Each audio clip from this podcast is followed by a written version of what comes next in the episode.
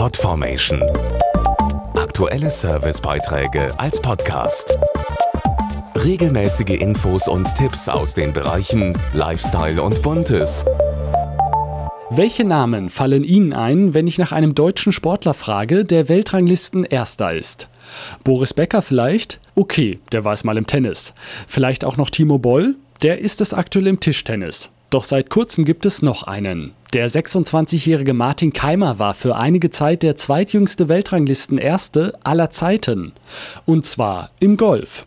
Eine Sportart, die sich steigender Beliebtheit erfreut. Vielleicht auch durch ihn. Mittlerweile greifen jedenfalls über 610.000 Deutsche regelmäßig zum Schläger. Tendenz steigend.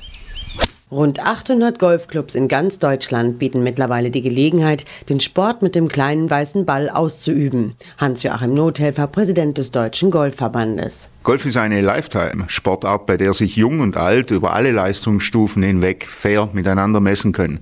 Dazu brauchen Sie gleichzeitig Ausdauer, Konzentration und Koordination. Das alles zusammen in schöner Natur.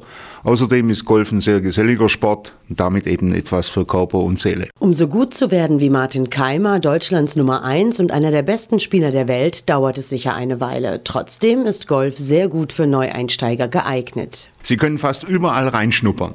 Auf den meisten Plätzen sind Sie gern gesehener Gast, damit jederzeit willkommen. Zum Schnuppern reichen übrigens sportliche Freizeitkleidung und feste Schuhe. Die Ausrüstung, also das Bag und die Schläger, bekommen Sie normalerweise auf der Golfanlage und dann können Sie losmachen. Dieses Jahr ist es besonders leicht möglich, Golfen auszuprobieren. Im Rahmen der Aktion Play Golf, Have Fun. Ja, das stimmt. Dazu bieten zurzeit 350 Golfanlagen bundesweit die sogenannte Play Golf Card an für 19 Euro.